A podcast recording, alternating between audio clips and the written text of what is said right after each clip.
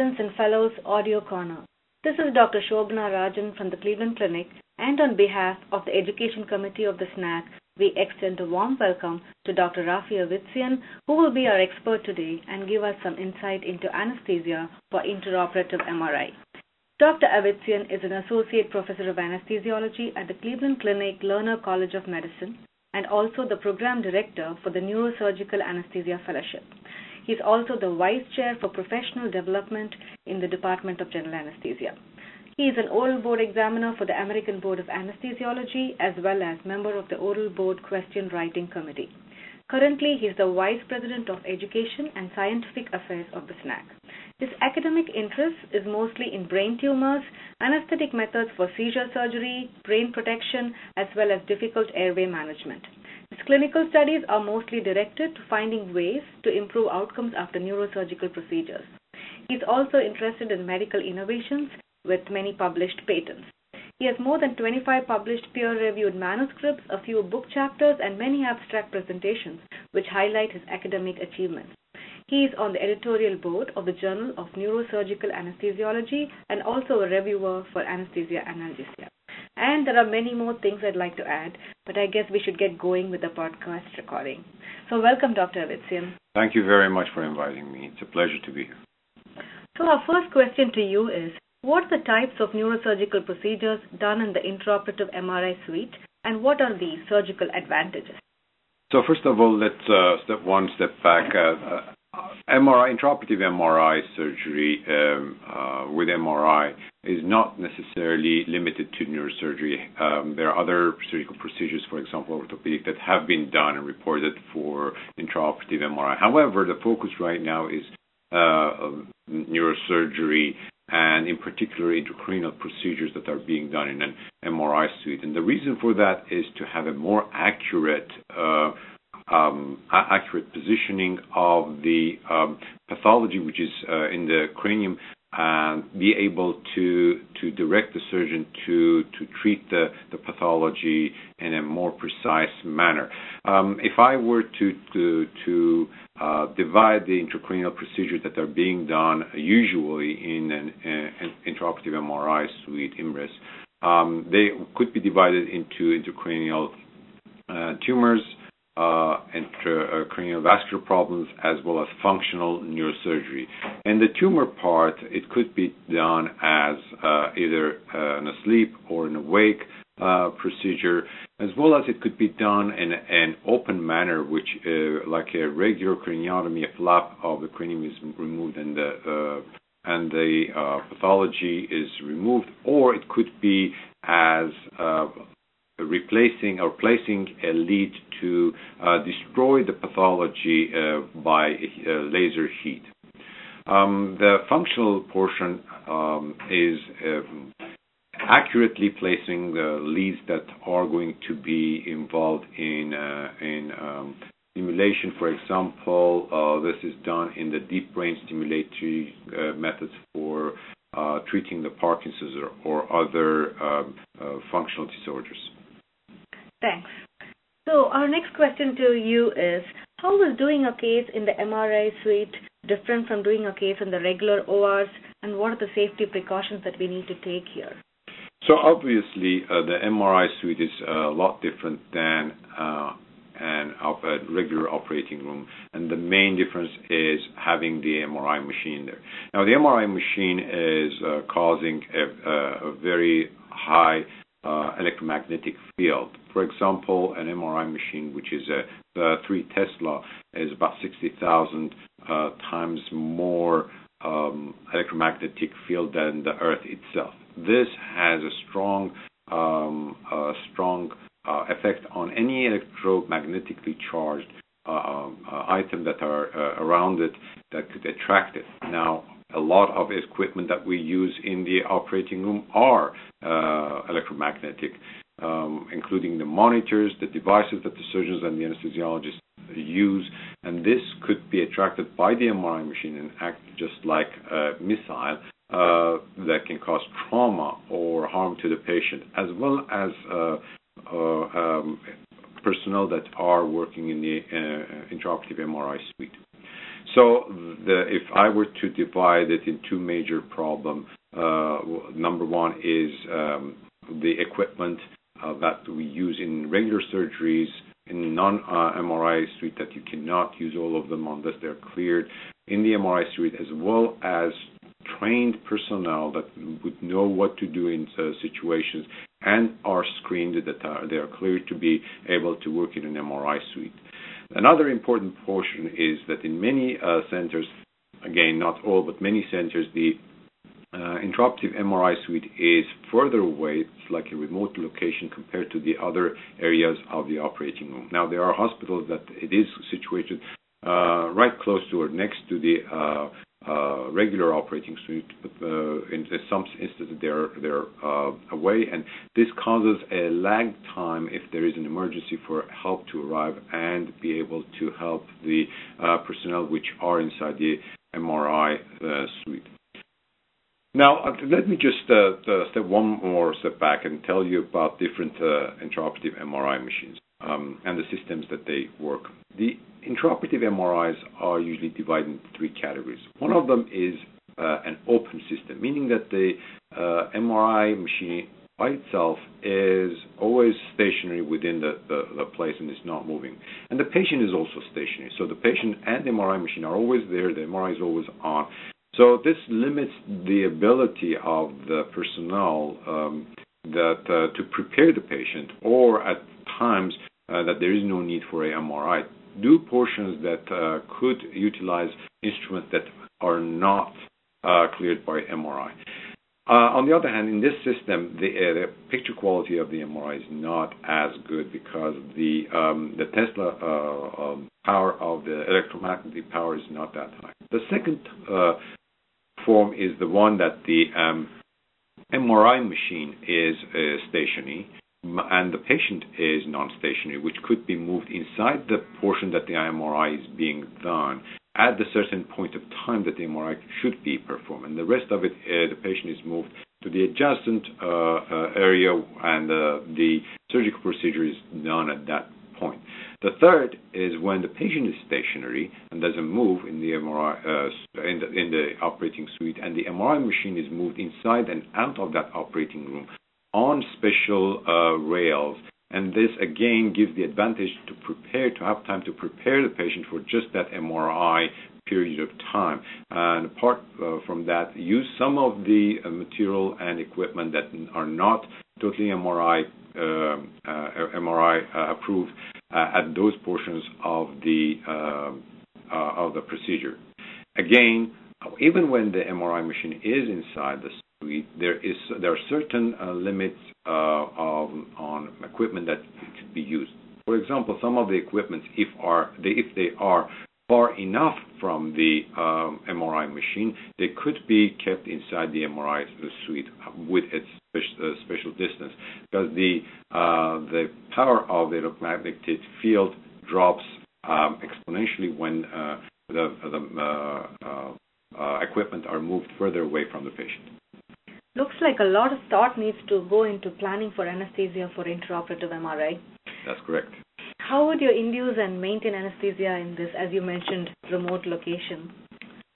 So um, every M R I suite has specific zones uh, described by the uh, Joint Commission, and uh, one of them is Zone one, which is further away, and this is open to the public. And, uh, patients, their families, and even uh, personnel which are not screened for M R I could move in and out of that portion.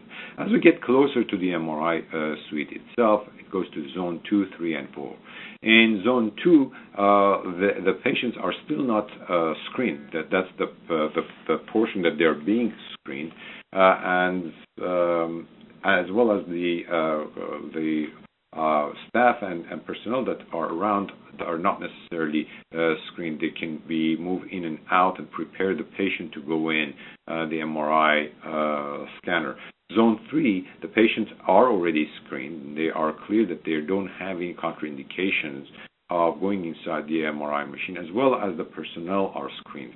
Now, Zone four are only for those uh, patients which are screened, as well as the personnel which are screened as well as trained for specific situations. The training for going into the operating room with an M R I uh, should be on an annual basis, uh, again, by the requirement of Uh, Joint Commission, and there are certain online uh, as well as uh, written and reading courses that uh, every um, uh, personnel, physician, or the supportive uh, personnel should undertake at least annually. There are also mock uh, tests that are being done around the M R I machine, again, on an annual basis or even more frequent if there is a problem uh, within the M R I suite, and everyone has to know their role on how to deal with it. And I can discuss this further later on. But coming to your question, how would you uh, induce and manage a patient?